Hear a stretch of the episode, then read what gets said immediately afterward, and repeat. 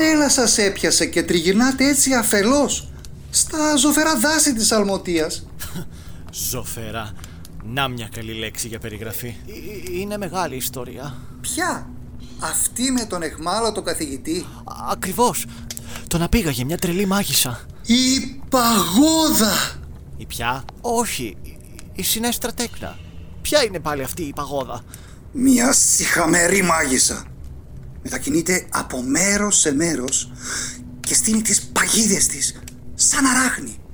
Εχμαλωτίζει αβοήθητα πλάσματα και κανένας ποτέ δεν τα ξαναβλέπει. Κάποιοι λένε ότι τα τρώει. Δεν αντέχω άλλο. Φρόνη, σύνελθε. Έλα, μάζεψε τα κομμάτια σου. Μα τον ακούς τι λέει. Μάγισσα που παγιδεύει αβοήθητα πλάσματα και τα τρώει. Από όλα όσα περάσαμε σήμερα, μια τέτοια ύπαρξη έλειπε. Δεν μπορώ να το διαχειριστώ άλλο. Όχι, όχι ψύχρεμα πάντως. Θα λιποθυμίσω. Φρόνη! Έλα φίλε μου Το καταλαβαίνω Ξεπεράσαμε τους εαυτούς μας σήμερα Έχεις δίκιο Αλλά δεν μπορούμε να λιποψυχήσουμε τώρα Έχουμε τόσο δρόμο ακόμα Φρόνη! Έλα, ξύπνα τώρα, σε παρακαλώ. Δεν μπορώ να με ρωτήσω. Με καίει περιέργεια. Συγκρατήσου. Δεν είναι σωστό. Είναι αδιακρισία. Δεν με ενδιαφέρει καθόλου αν είναι αδιακρισία. Είναι σοβαρή ερώτηση και θέλω να την κάνω. Δεν είναι σωστό να ρωτάμε τόσο προσωπικές ερωτήσεις χωρίς να ξέρουμε αν οι άλλοι έχουν τη διάθεση να μας απαντήσουν. Αν δεν έχει τη διάθεση να μου απαντήσει, τότε να μην απαντήσει. Φίλος σας είναι αυτός. Θα ρωτήσω. Δεν θα το κάνεις. Ό,τι θέλω θα κάνω. Όχι στο σώμα μου. Είναι και δικό μου. Μη τολμήσεις. Δεν είσαι η μάνα μου να μου λες τι θα κάνω. Θα ρωτήσω. Όχι, μη. Βρίσκεται σε πρωτοφανή διχασμό είναι η αλήθεια. Ό,τι θέλω θα κάνω. Ούτε να λιποθυμήσει κανείς δεν μπορεί με την ησυχία του. Φίλε μου! Ε, παράτα με πια. Θα ρωτήσω. Ευκαιρία για αγκαλιά ψάχνεις. Όχι, μη. Ανημίδη! Τι θες! Γιατί κυκλοφορείς με μάσκα και παριστάνεις το τέρας. Αυτό είναι επίσης ύποπτο. Είσαι ασυγκράτητος. Μεταξύ μας, έχει δίκιο ο Γανιμίδης. Μας επιτεθήκατε ρίχνοντας μας βλήματα. Νομίζαμε ότι ήσασταν άλλο ένα τέρας. Σας ε, ζητώ συγγνώμη για την επίθεσή μου. Και εγώ για σας. Το ίδιο νόμιζα. Μεταξύ μας, αυτός έπεσε μέσα στις προβλέψεις του. Ο Γανιμίδης δεν είναι και ό,τι πιο φυσιολογικός σε είδος. Ένα δίκιο το έχεις. Αλλά μην μιλάς παράλληλα γιατί με αποσυντονίζεις. Δοκιμάστε λίγο από το βραστό. Το χρειάζεστε. Θα σας κάνει καλό. Ωραία! Τι είναι; Σας ευχαριστούμε. Είναι βραστό κρέας από γιγάντιο μογγολικό σκουλίκι με κομμάτια από σαρκοφάγα λαχανικά και μυγοχάφτες. Ναι, ξέρω, δεν ακούγεται ελκυστικό στην περιγραφή. Αλλά είναι πλούσιο σε πρωτεΐνες, φυτικές ίνες και ηλεκτρολίτες. Δοκιμάστε το. Ε- Είναι πολύ θρεπτικό. Αχ, δεν νιώθω καλά. Το στομάχι μου δηλώνει άρνηση. Θα προτιμούσα να μην ήξερα τα συστατικά. Είναι εύκολο να έχουμε άλλη μια μερίδα σας παρακαλώ. Ω, κάποιος είναι πολύ πεινασμένος. Ορίστε νεαρέ, Ορίστε. Όλο δικό σου. Με όλα αυτά δεν α, μπόρεσα να σας συστηθώ κανονικά. Ονομάζομαι Βαρνάβας Γκόλτ. Έμενα με την οικογένειά μου σε ένα αγροτόσπιτο στην γειτονική κοιλάδα Winter Bridge.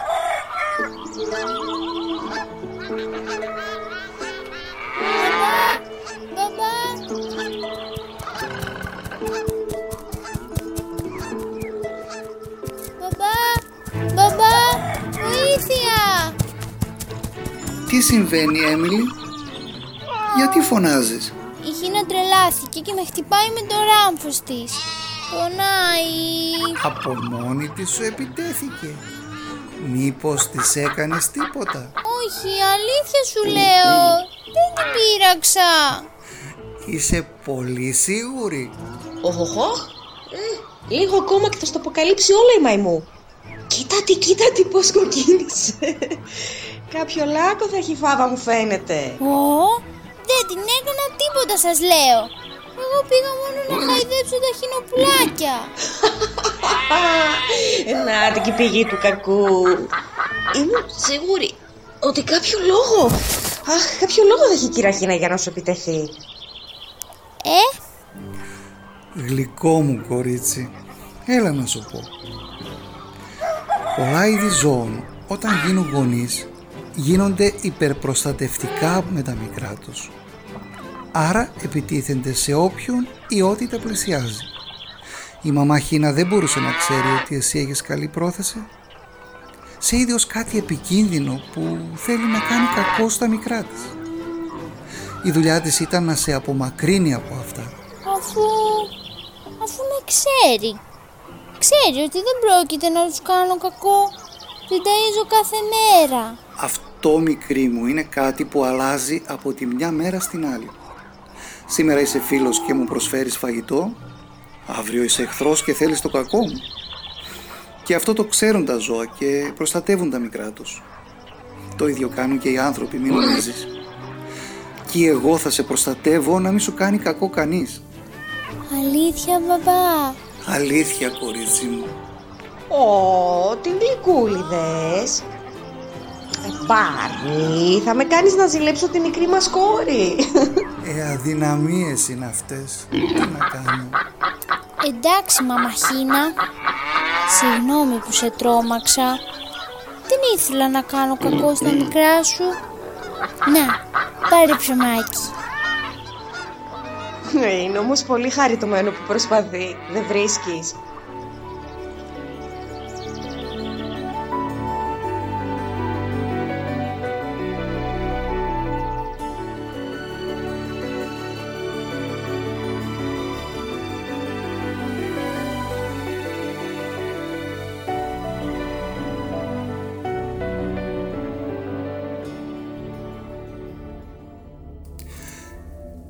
Ένα βράδυ κατέβηκε από τα βουνά ένα φρικτό τέρας.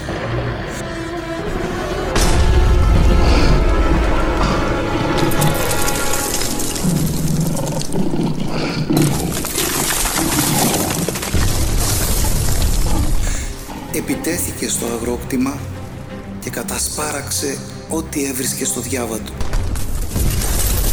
Προσπάθησα να το κυνηγήσω αλλά με χτύπησε άσχημα και έχασα για λίγο τις αισθήσεις μου.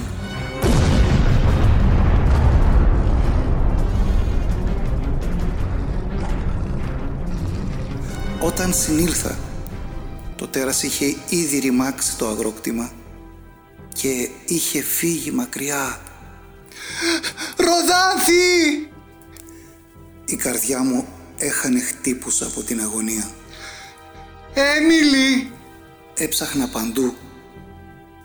Σήκωσα μέχρι και την τελευταία πεσμένη σανίδα. «Έμιλι!» Τελικά βρήκα τη μικρή κλειδωμένη στο υπόγειο κελάρι. Έντρομη και παγωμένη, δεν μπορούσε να αρθρώσει λέξη καημένη. «Έμιλι, κορίτσι μου, πόσο τρόμαξα. Είσαι καλά. Εδώ είμαι. Κορίτσι μου, είμαι εδώ. Για σένα. Δεν θα σε αφήσω ποτέ. Ευτυχώς ήταν ζωντανή και απείραχτη. Αλλά η Ροδάνθη ήταν άφαντη. Κι έτσι μείναμε οι δυο μας. Ξαναχτίσαμε από την αρχή το κτήμα. Και η μικρή σταδιακά επανερχόταν από το σοκ στον παλιό εαυτό της.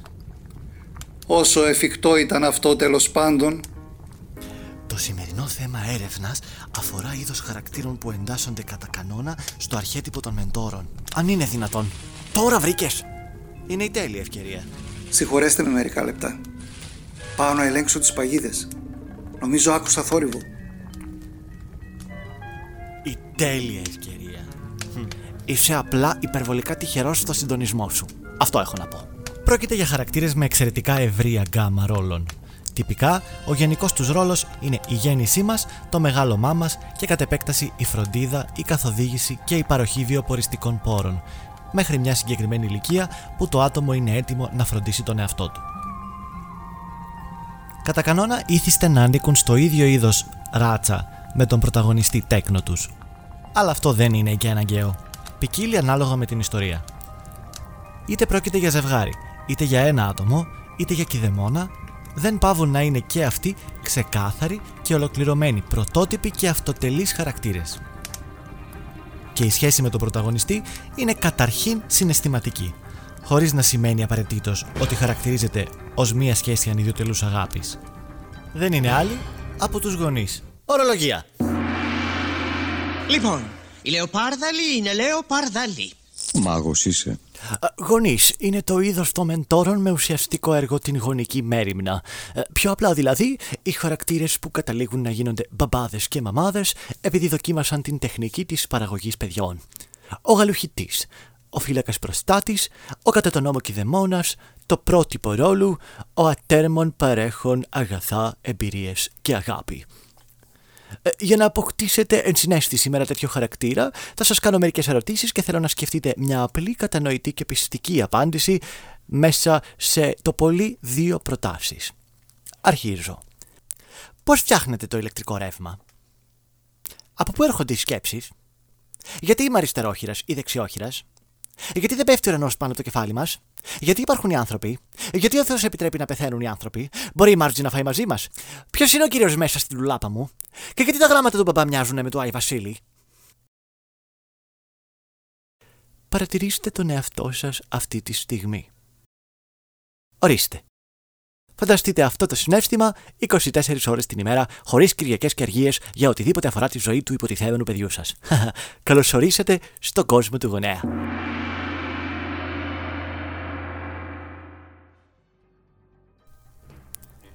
Ο δομικός σκοπός του στην πλοκή ποικίλει ανάλογα με την ιστορία που θέλουμε να διηγηθούμε και παίρνει και αντίστοιχο ρόλο. Αρκετές φορές, ο στόχος στην ιστορία είναι να λειτουργήσει ως καθοδηγητής μέντορας για τον πρωταγωνιστή και να του παρέχει ψυχολογική ασφάλεια ότι θα τον ξελασπώσει ό,τι και αν του συμβεί. Ενίοτε σε περιπτώσεις ματαιόδοξου κηδεμόνα, τον ανταγωνίζεται, τον εκμεταλλεύεται ή θέλει το κακό του. Άλλες φορές δεν παίζουν και ιδιαίτερο ρόλο απλά προσπαθούν να επιβιώσουν στην καθημερινή βιοπάλη και να ανταποκριθούν στις υποχρεώσεις τους. Σημαντικό και πολύ συχνό φαινόμενο στις ταινίες κινουμένων σχεδίων και στα παραμύθια είναι το πρότυπο της μονογονεϊκής οικογένειας, δηλαδή της οικογένειας με έναν γονιό. Ο δεύτερος γονιός είτε εγκατέλειψε την οικογένεια από επιλογή για χύψη δικαιολογημένους ή αδικαιολόγητους λόγους, είτε έφυγε από τη ζωή. Στατιστικά σε αυτήν την περίπτωση επικρατεί το δίπολο των αντίθετων φύλων, δηλαδή πατέρα κόρης και μητέρας γιου, χωρίς βέβαια να είναι και απόλυτο. Πιο συγκεκριμένα, η Coraline, η Ράιλι στα μυαλά που κουβαλάς, η Judy Hopps στη Ζωούπολη, η Έλσα και η Άννα, ο Σύμπα, η Άριελ, ο Ηρακλής, η πριγκίπισσα Αυγούλα, η Βαϊάννα, η Γενναία Μέριντα, ο Μιγγέλ στο Κόκο, ο Άρλο ο Καλόσαυρος, η Μίνα στην ταινία Τραγούδα, ο Μπάρτ, η Λίσα και η Μάγκη Σίμψον, ο Μόρτι από τη σειρά Rick Μόρτι, ο Ρόντνεϊ στα ρομπότ και ούτω καθεξής, είναι πρωταγωνιστές που ανήκουν σε τυπικές διγονεϊκές οικογένειες που οι γονείς πρωταγωνιστούν επίσης στις ιστορίες τους. Ενώ η Ποκαχόντας, ο Τζιμ Χόκινς, η Γιασμίν, η Μπέλ, η Μάβης από το ξενοδοχείο για τέρατα, ο Πινόκιο, η Τζέιν από το Ταρζάν, ο Ντάμπο το ελεφαντάκι και ο Νέμο είναι παραδείγματα χαρακτήρων που ανήκουν σε μονογονεϊκή οικογένεια. Κανείς δεν μπορεί να αμφισβητήσει ότι η σχέση γονιού και τέκνου είναι η πιο σοβαρή και πιο σημαντική σχέση στη ζωή μας και καθορίζει σε έναν τεράστιο βαθμό το χαρακτήρα μας, τις αρετές μας, τις ανασφάλειές μας, τις επιλογές μας και το ίδιο μας το μέλλον. Ένας γονιός μπορεί να συνδράμει ώστε να καταφέρει το παιδί του να προσφέρει το μέγιστο των δυνατοτήτων του στον κόσμο. Αλλά μπορεί και να αποτύχει, μιας και θα είναι υπεύθυνος για την ολική αυτοκαταστροφή του παιδιού του ή την ανάγκη του να διαλύσει τα πάντα και να εκτονώσει το ολέθριο μίσος που τρέφει προς το πρόσωπο των γονιών του στους άλλους, ακόμα και να καταστρέψει ολόκληρο το σύμπαν.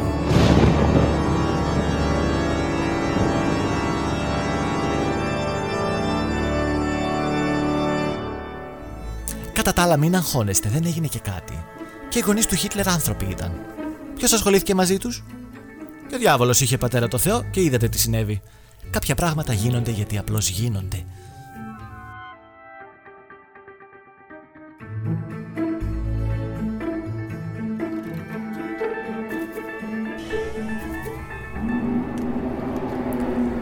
Τρία Βόλπερ Τίγκερ, ένα μπαλαγιάνγκ και ε, ένα μικρό πουλί ροκ. Το δάσος είναι εξαιρετικά επικίνδυνο και κατά τη διάρκεια της νύχτας. Να προσέχετε πολύ. Κύριε Φαρνάβα, πώς γνωρίζετε τόσα πολλά για αυτά τα πλάσματα; Μένω σε αυτό το δάσος εδώ και αρκετό καιρό. Μα γιατί, αφού είπε ότι ξαναέχτισε το αγρόκτημά του. Πώς και πήρατε τέτοια απόφαση; Και η κόρη του τι απέγινε; Η κόρη σας η Έμιλη που είναι; Τι πάθατε κύριε Βανόβα; Τι συνέβη στην Έμιλη; Μου την άρπαξε. Αυτή η διαβολεμένη μάγισσα με το όνομα Παγόδα. Είχαμε πάει για να κόψουμε ξύλα στις απαρχές αυτού του ζωφερού δάσους. Ακόμα δεν είχαμε ιδέα πόσο επικίνδυνο ήταν. Το δάσος φημιζόταν για την πλούσια και σπάνια πανίδα του. Η μικρή είχε έφεση με τα ζώα. Έπαιζε μαζί τους, τα κυνηγούσε, τα αγκάλιαζε, τα προστάτευε. Είχε αστήρευτη αγάπη.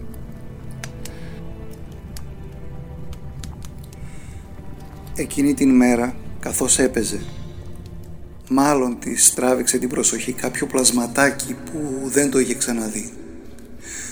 Το ακολούθησε και χάθηκε στο δάσος.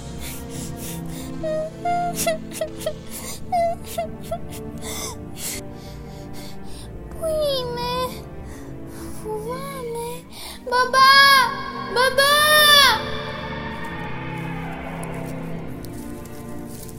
Τι σου συνέβη μικρή μου Μα, μα τι κάνεις σε αυτό το, το τρομερό δάσος Ολομόναχη; Χάθηκα.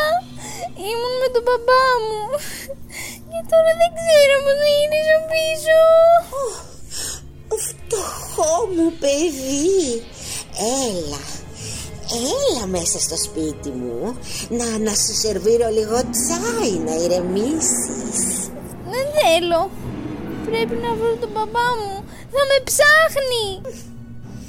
Είμαι σίγουρη ότι θα έχει φάει το τόπο Αλλά δεν μπορείς να κάθεσαι εδώ μέσα στο δάσος Στη μέση του πουθενά Είναι επικίνδυνα Και τι να κάνω; Έρθεις μέσα στο σπίτι για να προφυλαχθείς.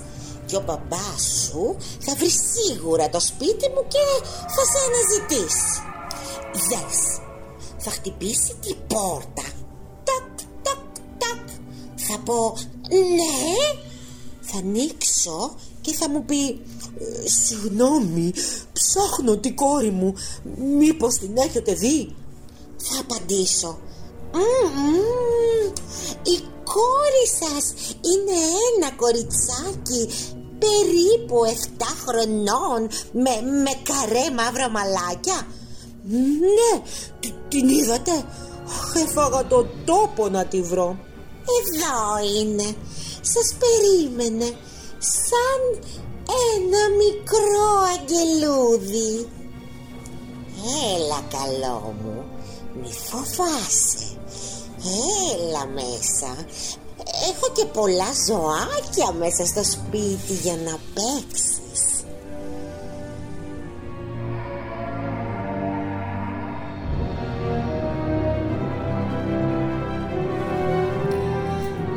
Όταν συνειδητοποίησα ότι λείπει, κυριολεκτικά χτένισα την περιοχή. Αλλά ήταν και αυτή άφαντη. Όπως η μητέρα της. Από τότε δεν σταμάτησα να ψάχνω. Έμαθα να επιβιώνω εδώ. Και ψάχνω να τη βρω. Θα τη βρω. Ξέρω ότι ζει. Το νιώθω. Η μικρή μου Έμιλη ζει. Ω, αυτό ήταν πολύ κακό. Ε, τι συμβαίνει, ψυχαλίζει. Τι θλιβερή ιστορία και πόσο καλός πατέρας. Δεν του άξιζε όλη αυτή η τραγωδία. Λυπάμαι πάρα πολύ κύριε Γκόλτ. Θα τη βρω. Είναι ζωντανή. Το ξέρω. Γονείς εν δράση. Σε διάφορες περιπτώσεις, αν οι πρωταγωνιστές έχουν γονείς, βρίσκονται έξω από την υπόθεση και δεν έχουν αντίληψη του τι συμβαίνει με το παιδί τους. Αυτοί οι γονείς όμως είναι το ακριβώς ανάποδο. Έχουν καταλάβει ότι κάτι συμβαίνει και δεν θα μείνουν με σταυρωμένα τα χέρια για να το ανεχτούν και ειδικά αν αποτελεί απειλή για την οικογένειά τους.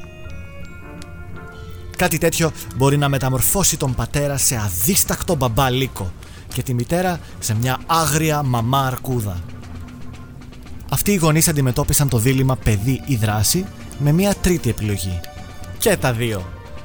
Αν τολμήσεις να απειλήσεις το παιδί τους, κυριολεκτικά θα σε πονέσουν μέχρι αίματος δακρύων και υδρότα. Αν για κάποιο λόγο χάσουν το παιδί τους, προετοιμάσου για την απαρχή του σκότους και το βασίλειο της εκδίκησης, όχι μόνο σε αυτόν που τους απείλησε, αλλά και σε οποιονδήποτε άλλο προκαλεί σε κάποιον αντίστοιχη απειλή. Τρανά παραδείγματα, ο Μουφάσας στο Βασιλιά των Λιονταριών, ο Πόγκο και η Πέγγι στα 101 σκυλιά της Δαλματίας, ο Φέργους και η Έλινορ στη Γενναία, ο Γκρούγκς στους Κρούτζ, η μαμά Τζάμπο από τον Ντάμπο, η Κάλα στον Ταρζάν, ο Μπαλού στον Μόγλι, ο πατέρας του Ψάρι στο πώς να εκπαιδεύσετε το δράκο σας, η Έλεν και ο Μπομπ στους Απίθανους, ο κύριος Πίμποντι στο Πίμποντι και Σέρμαν και ούτω καθεξής. Και πότε αποφασίσατε να παριστάνετε το τέρας; Το δάσος αυτό πριν λίγο καιρό δεν είχε τόσα μυθικά τέρατα. Θα έλεγε κανείς ότι δεν είχε καν τέρατα.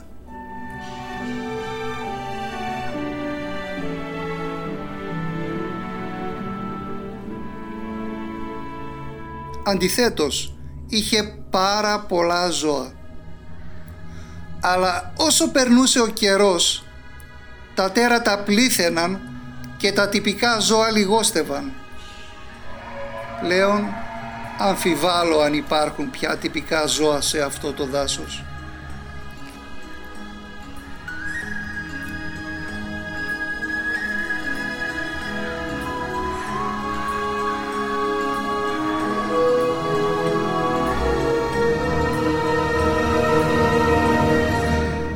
Σε αυτό το διάστημα που ψάχνω την Έμιλη, κάποια στιγμή βρέθηκα μπροστά σε ένα κρυμμένο εργοστάσιο. Οι εγκαταστάσεις είχαν πολύ καλή φρούρηση, με φύλακες και καλοχτισμένα τείχη. Μπαινόβγαιναν μεγάλα βαριά οχήματα και μαυροφορεμένοι τύποι.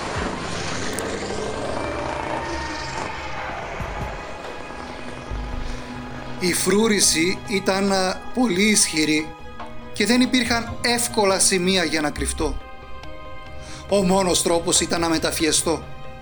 Πήρα κλαδιά και ξύλα και τα έδεσα πάνω μου προσπαθώντας να μοιάσω με κάποιο είδους δέντρο τέρας. Και τρύπωσα κρυφά μέσα στις εγκαταστάσεις. Ήλπιζα ότι θα βρω απαντήσεις σχετικά με το χαμό της κόρης μου ή και την ίδια. Άντρες, προσοχή! Δόκτωρ Άστρο, Αναφορά. επικεφαλής πράκτορας κόκκινος άσος. Σας αναφέρω ότι ήρθαν τα νέα δείγματα. Υπέροχα. Επιτέλους. Έχω ανάγκη να εκτονωθώ μετά από το συμπόσιο. Δείξτε μου λοιπόν τι έχουμε.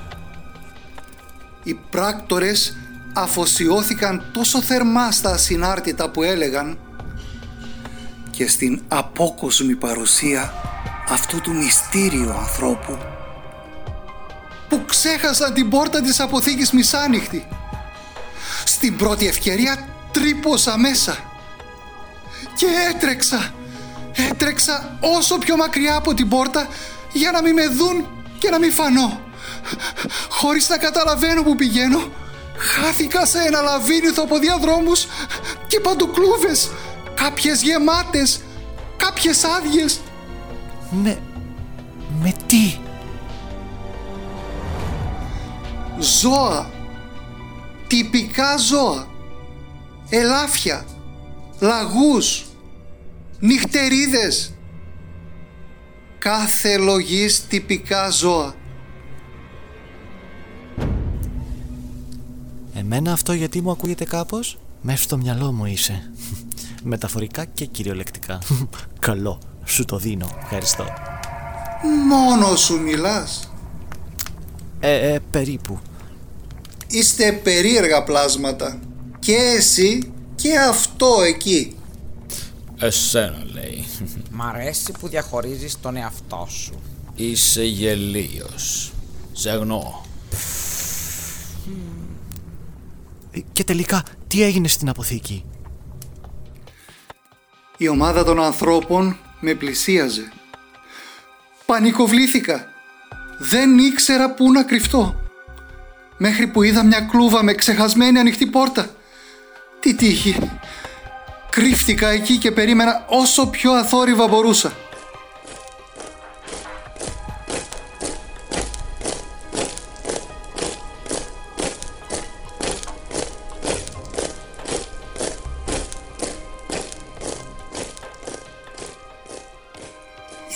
Κατευθύνθηκαν προς τις σκάλες στο τέλος του διαδρόμου και τις κατέβηκαν.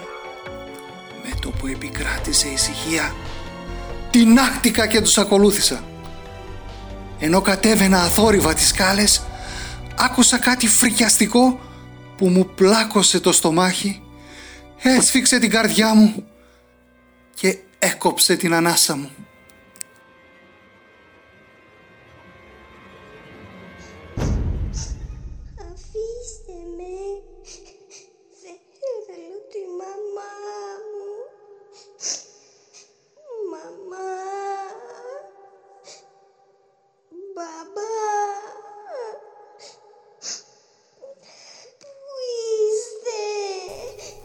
Ηλικία Μοιάζει για 5-6 χρονών.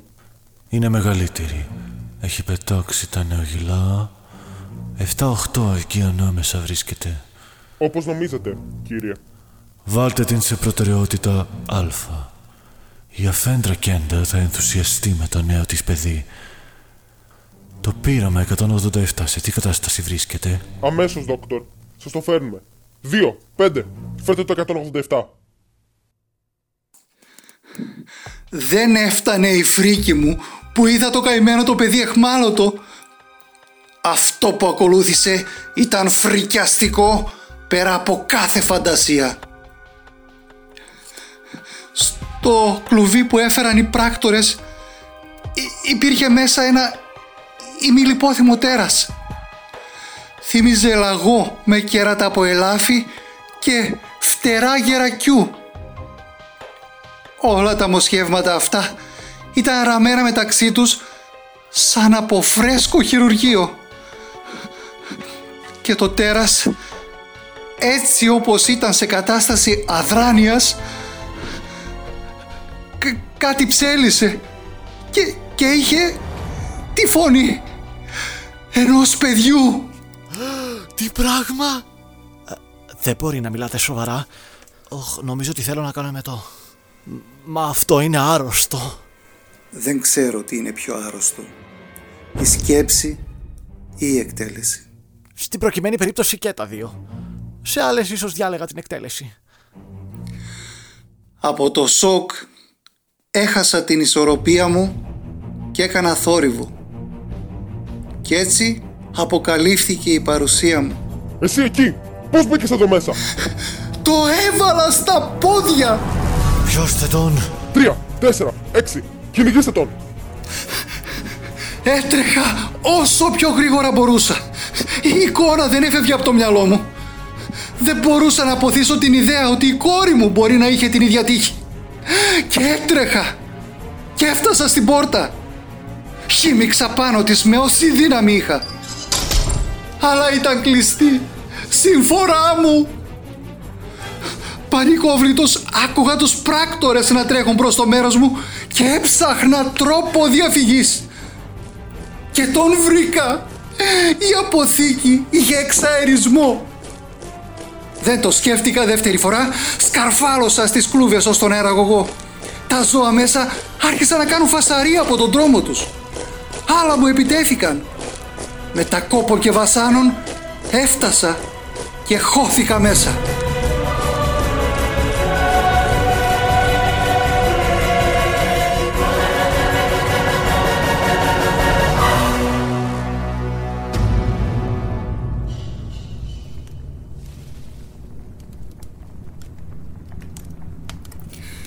Από τότε με ψάχνουν και αποφάσισα ότι για να επιβιώσω και να σώσω την κόρη μου πρέπει να γίνω κι εγώ τέρας. Και γι' αυτό κυκλοφορείται ως μυθικό πλάσμα του Τενγκού. Ακριβώς. Συγκλονιστική ιστορία. Έχω μείνει άναυδος. Εγώ να δεις. Πόσο σοκαριστικό θέαμα. Και φτηνά την έχει γλιτώσει μέχρι τώρα. Γονικός αντικαταστάτης. Ένα συγκλονιστικά μεγάλος αριθμός παιδιών στα κινούμενα σχέδια υποφέρει από εγκατάλειψη γονέα ή ορφάνια. Για τα περισσότερα τέτοια παιδιά η ζωή είναι γεμάτη απογοητεύσεις και αποτυχίες. Λίγοι ωστόσο στέκονται τυχεροί και βρίσκουν ένα γονικό υποκατάστατο. Έναν ενήλικα φίλο που παίρνει το ρόλο του γονιού σε θέματα καθοδήγησης και αγάπης. Τους παρέχουν μαθήματα ζωής και τους βοηθούν να σταθούν στα πόδια τους και τους μαθαίνουν πώς να αντιμετωπίζουν το γεγονός ότι η μαμά και ο μπαμπάς δεν είναι γύρω. Αν οι προαναφερθέντες γονείς είναι νεκροί, τότε πολύ πιθανόν ο αντικαταστάτης να τους γνώριζε. Και έτσι έρχεται αντιμέτωπος με το αναμενόμενο ρητό «Μίλησέ μου για τους γονείς μου», που ακολουθεί με την απάντηση «Είναι περήφανοι για σένα». Στο τέλος της ιστορίας είτε χωρίζουν, σίγουρος πλέον ότι ο πρωταγωνιστής δεν έχει ανάγκη από φροντίδα πια, ή παραμένει ως φίλος ή θετός γονιός, καθιστώντας τον πρωταγωνιστή ως ένα ευτυχισμένο υιοθετημένο.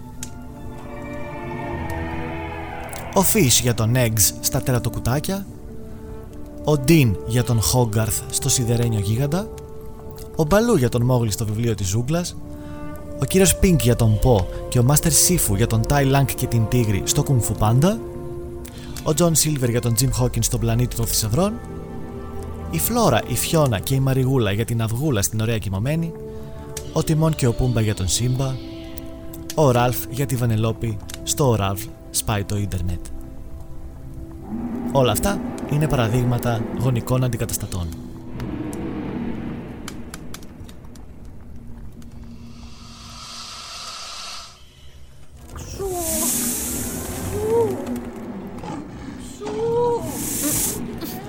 Ροδόλφε, κάνε λίγο πιο πίσω. Σε λίγο θα βρεθώ να κάθομαι στο κεφάλι του τέρατος. Συγγνώμη, τελειωτάκι μου. Α- αλλά έχω πρόβλημα εδώ με το φίδι στην ουρά. Ε, μου κάνει τσαμπουκάδες. Σου! Σου! Ε, Και, και δεν τα μπορώ τα φίδια. Όλο γκρίνια είσαι. Με τίποτα δεν είσαι ευχαριστημένος. Με τον Κέρβερο είχε πρόβλημα μαζί σου το δεξί κεφάλι. Με το μογολικό σκουλίκι πάθαινες ηλεκτροπληξία. Με το τσουπακάμπρα σε ενοχλούσαν τα γκάθια στην πλάτη. Με την πυρογενή σαλαμάνδρα πάθαινες εγκάσματα.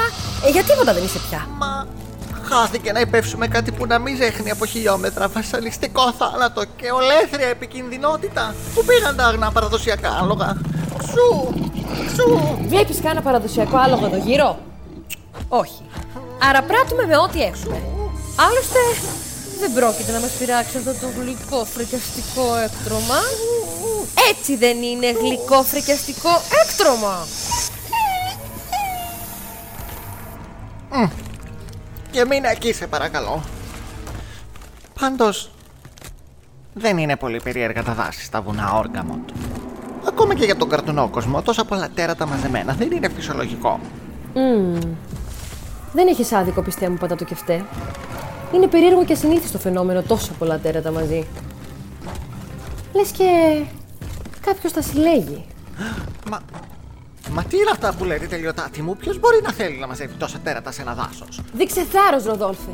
Δεν έχουμε ιδέα τι μπορεί να συναντήσουμε στο διάβα μας. Προς το παρόν, να αφοσιωθούμε στο στόχο μας να βρούμε το φρόνι. Ίσως και να μας χρειάζεται.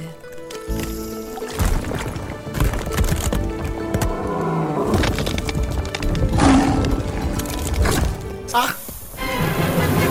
Σου! εσύ μου έλειπες τώρα. Με διακόπτεις! Τέτοιος θράσος! Άκουσε εδώ βρωμόγατε! Μπορεί να μην είσαι σκύλος για να ισχύει το γνωμικό, αλλά πες την ουρά σου να κάτσει ήσυχα, γιατί θα σου την κόψω και θα στην κάνω μεσέ για τσίπουρο. Κατάλαβες! Αχ. Ορίστε μας. Ευχαριστώ τελειωτάτη μου. Καλά, μην το πάρεις και πάνω σου. Όχι τίποτα άλλο δηλαδή, αλλά άμα γίνεις βραδινό για κάποιο τέρας σε αυτό το δάσος, θα γλιτώσεις την αποζημίωση για το αεροποδήλατό μου. Α, μάλιστα.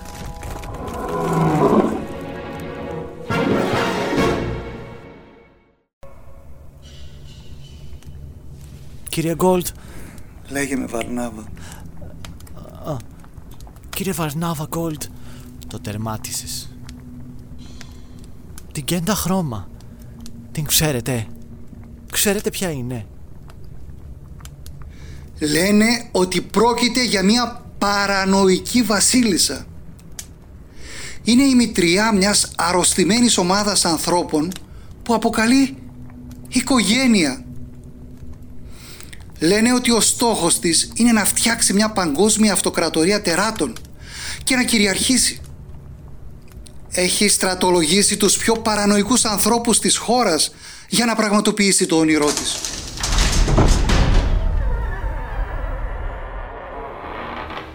Φαίνεστε χαρούμενη μητέρα. Είμαι ενθουσιαζομένη. Ανυπομονώ να μαζευτείτε όλα τα παιδιά μου αύριο το βράδυ και να παρακολουθήσουμε τη γέννηση του νέου μέλους της οικογένειάς μας. Δεν μπορώ να περιμένω. Τρέμω. Τρέμω από ανυπομονησία. Είναι αλήθεια ένα σημαντικό γεγονός και πρέπει να το ζήσουμε όλοι μαζί. Σαν δεμένη οικογένεια. Εσύ παιδί μου. Πήγε η έξοδος σου. Το έκαψε το χωριό μητέρα και μάζεψε όλα τα ζώα. Εκτάκτα. Αυτό το χωριό έκανε εκτροφή ενός εξαιρετικά σπάνιου είδους τράγων. Θα είναι δυνατή προσθήκη στη συλλογή μας. Πρέπει να ήταν υπέροχη αίσθηση η καταστροφική σου εκτόνωση. Κρίμα που έπρεπε να γίνει έτσι. Αν ο δήμαρχος του χωριού συνεργαζόταν με την ευγενική σου πλευρά, δεν θα είχαμε φτάσει σε αυτό το σημείο. Και ξέρεις πόσο συχαίνω με τους ανθρώπους που δεν είναι συνεργάσιμοι. Μητέρα, άκουσα ότι τον εισβολέα της αποθήκης δεν τον έχουν βρει ακόμα. Είναι αλήθεια; Τι πράγμα! Μάλιστα. Πριν λίγο μίλησα με τον Ιστέριο και ήταν πολύ εκνευρισμένος. Μήπως να αναλάβω εγώ τη δουλειά; Αυτό το τυποτένιο μυρμηγκάκι κυκλοφορεί ελεύθερο ακόμη μετά από τόσον καιρό. Φάρτε μου τον Ιστέριο να μου δώσει εξηγήσεις! Τώρα! Μάλιστα, μητέρα. Αμέσως μητέρα. ώστε κυκλοφορείς ελεύθερος, αδιάκριτε, μη καρέποντικη. Όχι για πολύ.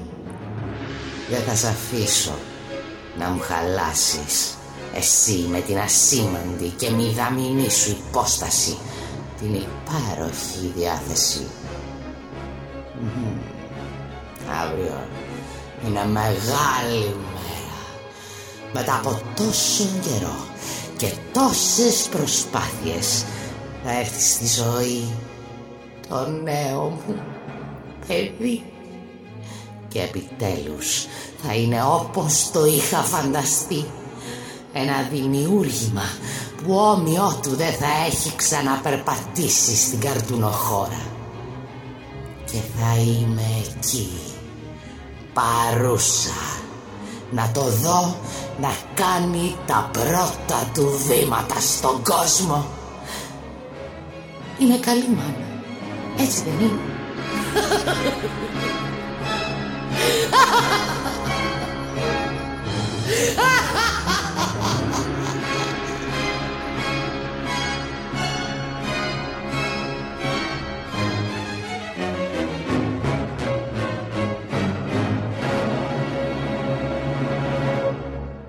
Ανταγωνιστές γονείς Κάποιοι γονείς απλώς δεν τα πάνε καλά με τα παιδιά τους. Κάποιοι είναι αφηρημένοι και αποστασιοποιημένοι, κάποιοι περιμένουν τα παιδιά τους να συμπεριφέρονται σαν ενήλικες από μικρά, κάποιοι θα τα εγκαταλείψουν ή θα τα προδώσουν την πιο σημαντική στιγμή. Κάποιοι θα είναι κακοποιητικοί σε επίπεδο κακουργήματος και εκλεκτοί λίγοι θα περάσουν εκείνο το έξτρα όριο που τους δίνει τη δύναμη να λάβουν όλα τα μέτρα και τις δράσεις για να καταστρέψουν τη ζωή των παιδιών τους. Ανήκοντας πλέον στο αρχέτυπο των ανταγωνιστών, ένας πατέρας γίνεται ορκισμένος εχθρός του παιδιού του, ενώ μια μάνα μετατρέπεται σε κακιά μητριά. Η Disney λατρεύει αυτό το αρχέτυπο, παρουσιάζοντας χαρακτήρες όπως ο Φρόλος στην Παναγία των Παρισίων, η Λέδη Τρεμέιν στην Σταχτοπούτα, η Βασίλισσα Γκριμχίλντε στη Χιονάτη, η Βασίλισσα Ναρίσα στη Μαγεμένη, η Ζήρα στο Βασιλιά των Λιονταριών 2, η μητέρα Γκόθελ στα Μαλλιά Κουβάρια.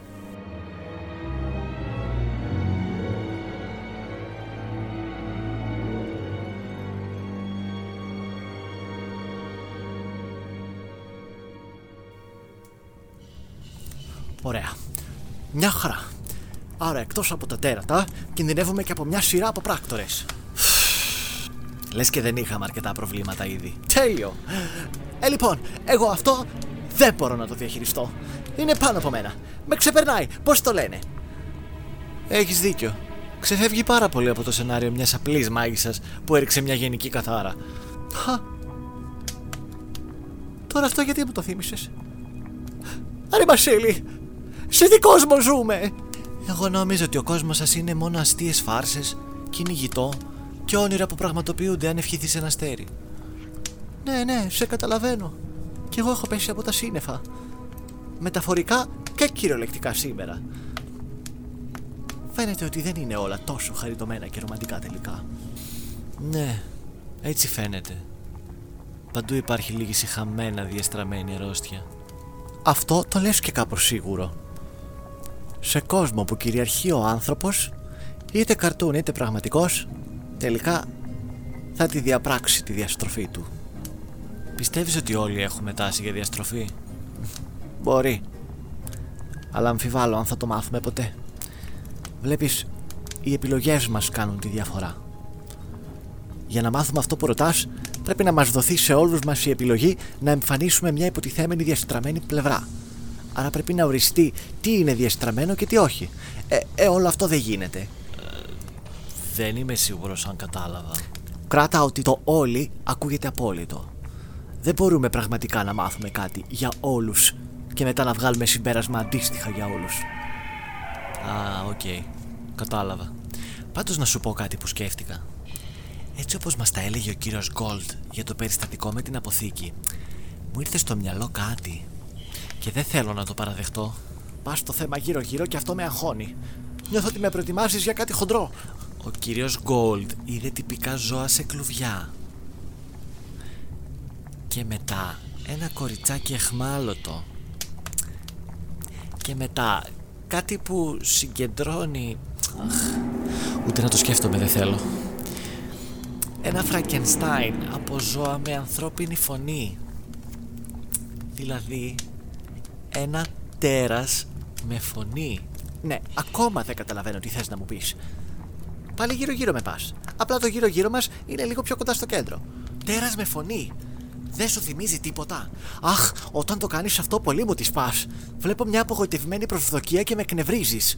Επικεντρώνεσαι πιο πολύ στην εγωιστική σου ανάγκη να αποκτήσεις κώδικα υποενιών παρά να επικοινωνήσεις πραγματικά μαζί μου. Και αυτό έχεις αποτέλεσμα. Ο Γανιμίδης.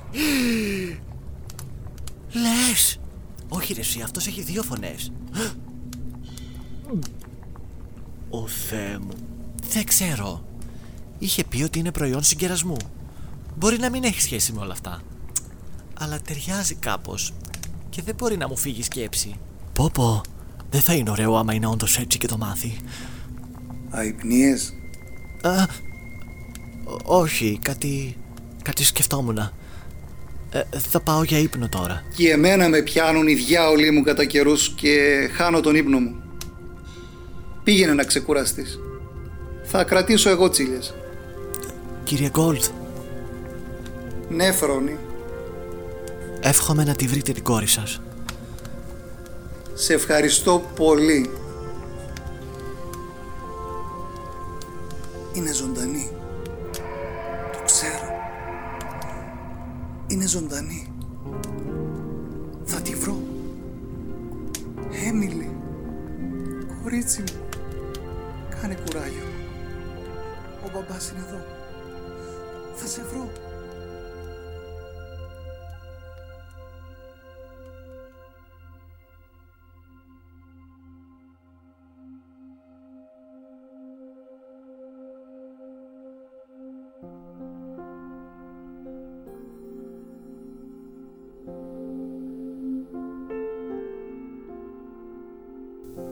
Ακούστηκαν με σειρά εμφάνισης. Στο ρόλο του Βαρνάβα, Δημήτρης Ζαχαρούδης.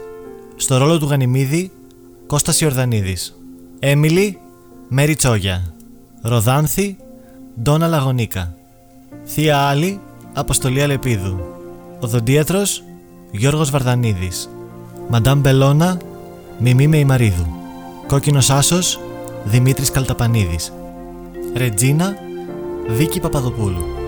Λούθιεν, Άννη Καραγιάννη.